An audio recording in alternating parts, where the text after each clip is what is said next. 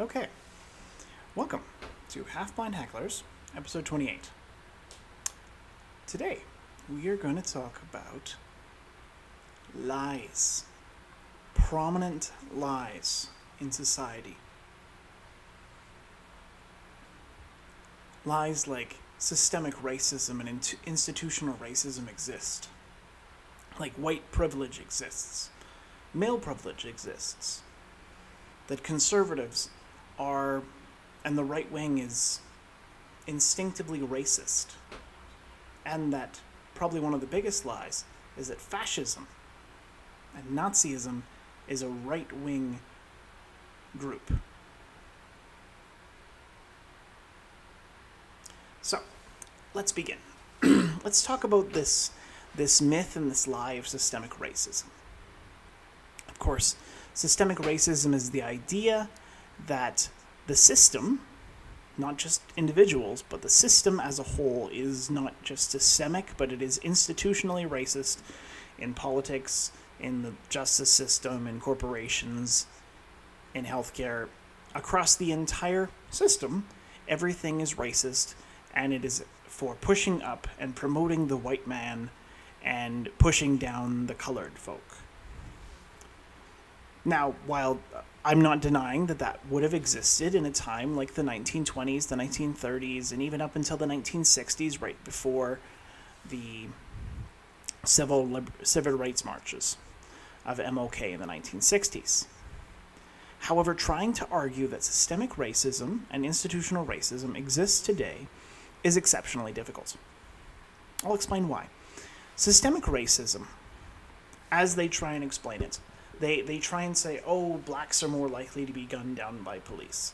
They're more likely to be arrested. They're more likely to go to jail. They're, they're less likely, they're, they, they don't get paid as much. They don't live as long. And try and cite these as examples of systemic or institutional racism. Now, these all things, they, these things exist, but correlation does not equal causality. The idea that the police and justice system is systemically racist because more blacks are arrested and more blacks are shot per capita by cops than whites is not proof of systemic racism. Because why otherwise the cops would be systemically and institutionally sexist because men are arrested and put in jail. I think I think it's 90% compared to 10%. Nobody uh, of course would admit that the system is inherently sexist because men are arrested more because of course men commit more violent crimes. And such is actually the case for blacks as well. Blacks commit a larger segment of murder and violent crime than their population would admit. In the United States, they take up about 13% of the population. But they make up more than 50% of all the murders and 50% of all the violent crimes.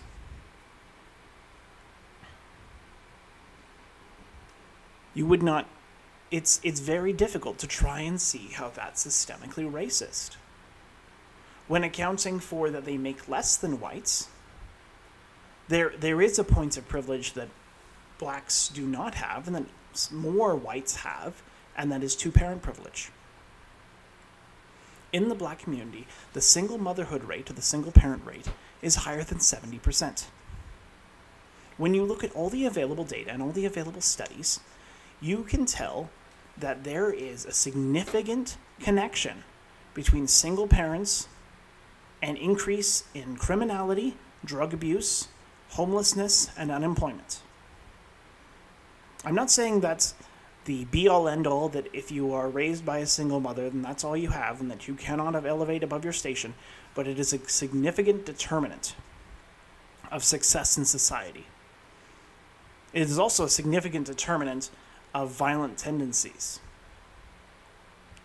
When they looked into the past 30 years of mass shooters, most of them were raised by single parents.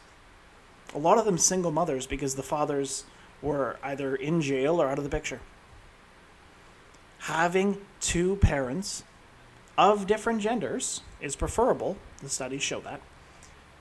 It is there is a significant connection between having both parents and succeeding in society. There is also a significant correlation, and I think a causal nature, between finishing high school, getting married, and having a consistent full time job and succeeding and being in the middle class. All factors of success are linked. A lot of them are linked with those three things. That's, of course, connected to the next point that I have of white privilege. It's actually kind of a racist statement to assume white privilege. Because you can't be privileged based on your race. Because that would assume that by the inherent nature of your race, then you have an inherent advantage. There are certainly whites that have an advantage, while there are certainly blacks that have an advantage. It's more to do with the culture that you grew up in and the, what your parents have granted to you than your, the color of your skin. If you were a child that is being raised by, say, a black lawyer, you would have far more privilege and far more abilities to succeed in life than, say, a kid who's being raised in a trailer community in Kentucky with a par- with parents who work part time as a cashier. That's class privilege, but it is not racial privilege. Because there's very there's no connection between what race you are and your ability to succeed.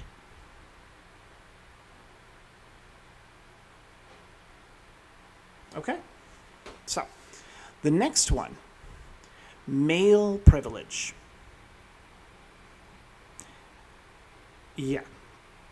The, the prominent source that people try and cite when claiming that male privilege exists is the wage gap ideal and the wage gap ideal is based on this grandiose study which took every all fields of work, every part-time, full-time, overtime, and from all age groups and lumped them all together and said this is how much men make on average and this is how much women make on average. What kind of a comparison is that? Especially because women tend to work less, especially when they're raising their family. Like, I certainly make more than my wife because my wife doesn't work. My wife stays home and raises our kids. And I honor for her for that. I respect her for that. It's not due to my male privilege that I make more than she does. It is because I am doing my duty as a father and as a husband to work and provide for my family and she is doing her duty as a wife and as a mother to take care of our children. That has nothing to do with male privilege. And when you look and say, these people work the same hours, they work the same job, actually, women on average make more than men. Women are more likely to graduate from college and university, and they're more likely to get hired if they have the same credentials. Male privilege does not exist. It is nonsense to think that male privilege would exist. Next one we're going to talk about is that conservatives and conservatism and right wing right wingers are inherently racist and have been since their inception. It's probably one of the most nonsensical propositions of the 20th and 21st century. When you look back on history, the Democrats, the left wing party, were always the racists. Some, some people used to say that the terrorist wing of the Democratic Party was the KKK.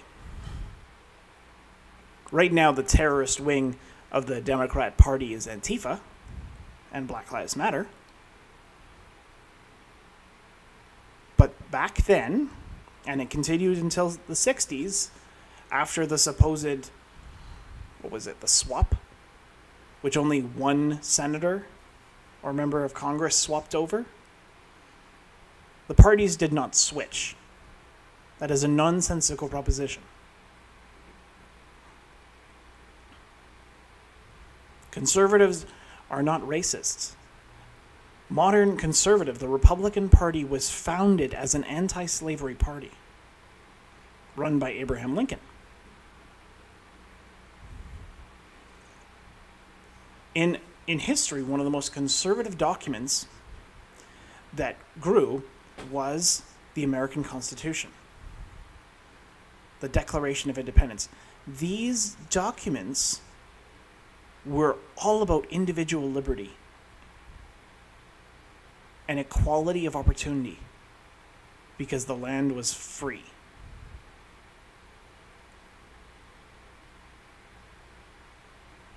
Oh, of course, they they distanced themselves.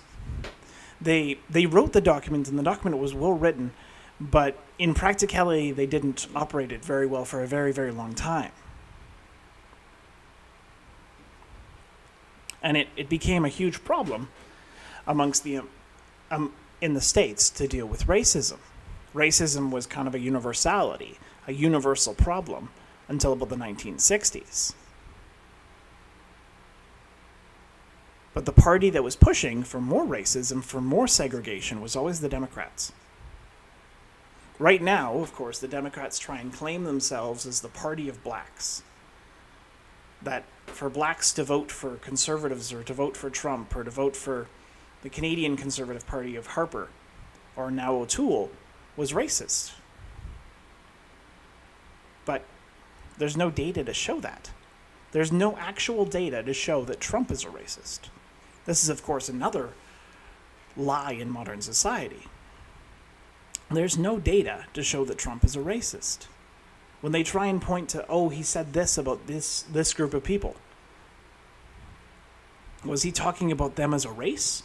Or was he talking about them as a matter of their culture? As a matter of their society? As a matter of the gangs or the societal groups which they were part of. When he called a certain group of people animals, he was referring exactly to the MS 13 street gang, which does drive by shootings on children for initiation rituals. You would be right by any logical constraint to call those people monsters. I don't have any constraints calling them monsters because it's simply a point of fact. but trying to accuse conservatives are racist just by virtue of being right wing or conservative is nonsense. Individuals can be racist. As a whole, society and conservatism is certainly not racist. And the final lie, which we're going to address in more detail, because I've been having a bit of a side argument with the blind one about the nature of fascism, and I think we might have a weekly disagreement on this, but as far as the political spectrum is concerned, a lot of people try and say that fascism or Nazism is right wing. The blind one just cited a couple, about 30, 40 minutes ago, he said, fascism is right wing, it's just a fact. and I'm like, we'll go over that. So, fascism, the ideal of fascism, the definition of fascism Fascism is a political philosophy, movement, or regime, such of that of the fascisti, that exalts nation and often race above the individual and that stands for centralized autocratic government headed by a dictatorial leader. Severe economic and social regimentation and forcible suppression of opposition. So, that would be the definition of fascism.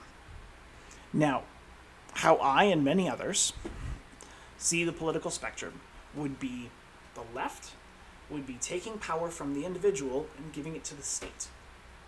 And the political right would be taking power from the state and giving it to the individual.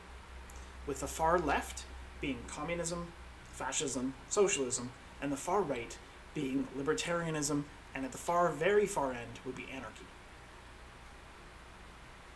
of course, this would make sense in that sort of dichotomy. And you see various groups align along that spectrum with fascists, um, Islamic and historical theocracies, uh, progressivism, social engineering, and then as you go to the right, you see constitutional conservatives, constitutional Republicans, uh, some modern forms of doc- democracy, civil libertarians, classical liberals, and of course, libertarians and anarchists.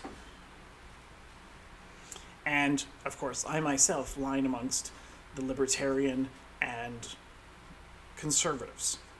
I am a social conservative, but I am a social conservative for myself.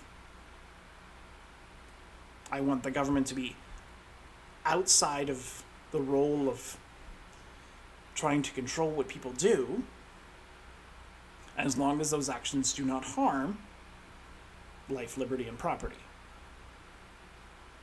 And I think that makes sense by any rational standard.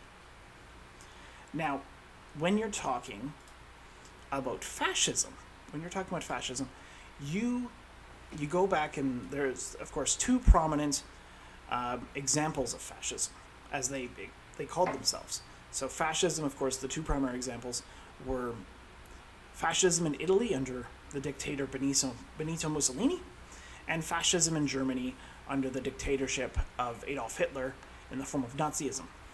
And of course, Nazism, as everybody, almost everybody knows, Nazism was a short, shortened form of National Socialism. And of course, that should be an important take. So Benito Mussolini outlined three principles of a fascist philosophy. Everything in the state, the government is supreme and the country is all, all encompassing, and all within it must conform to the ruling body, often a dictator. Hmm. That sounds pretty similar to communism, doesn't it?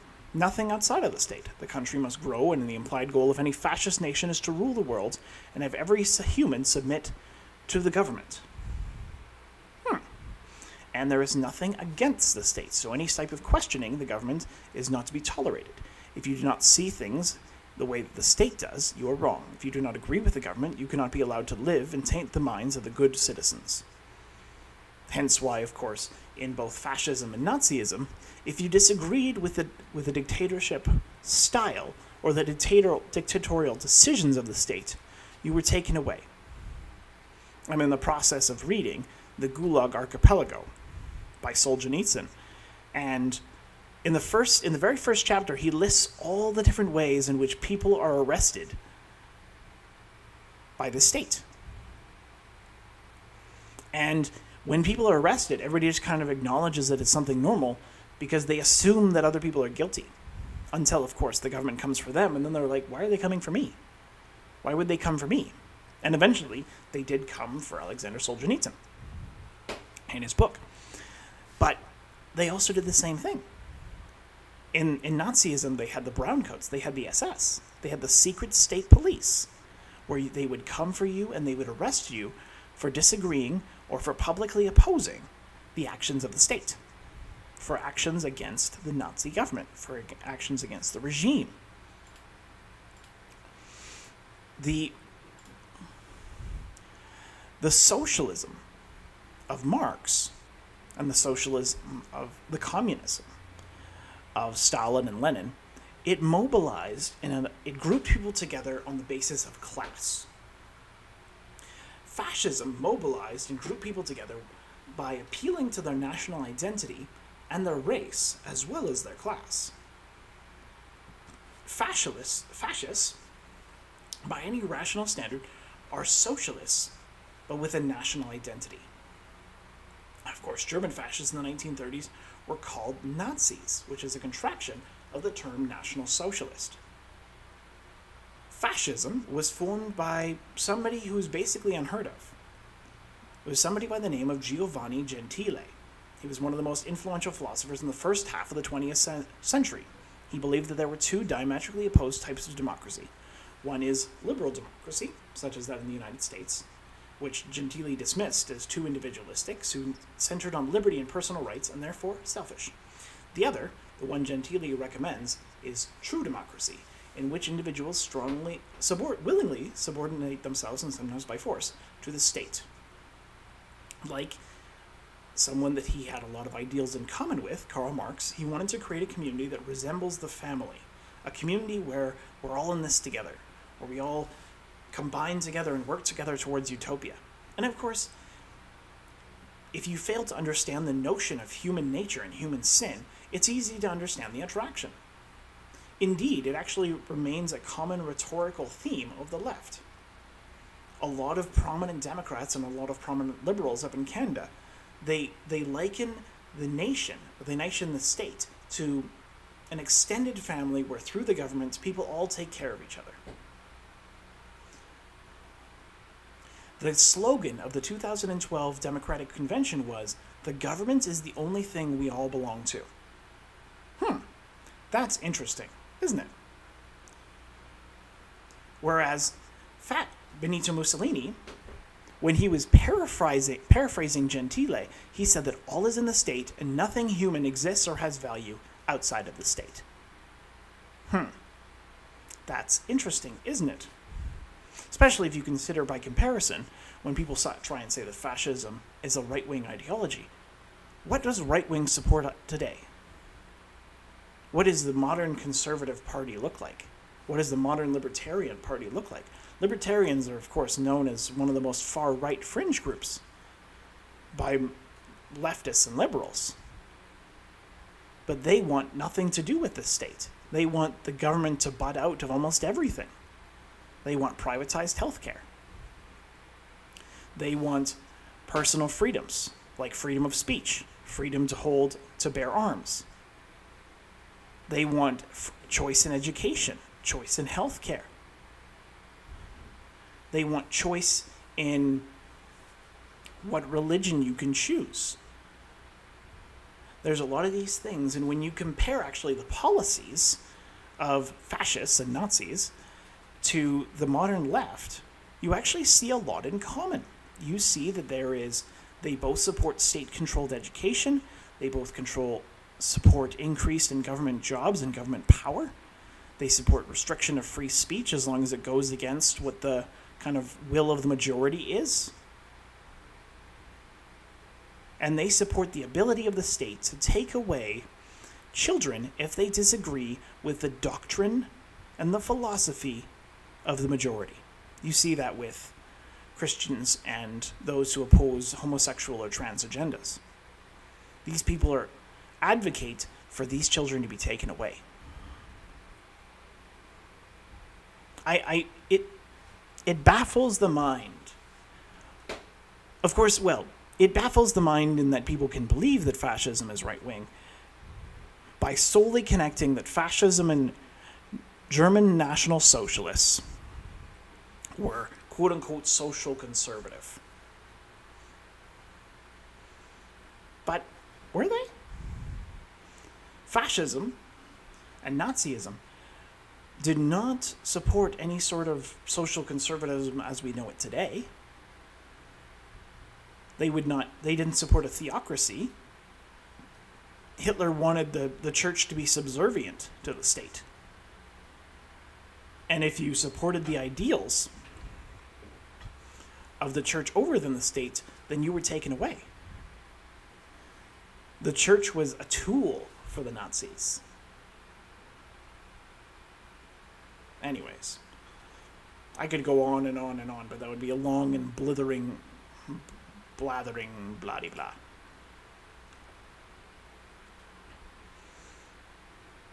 But, anyways, I digress.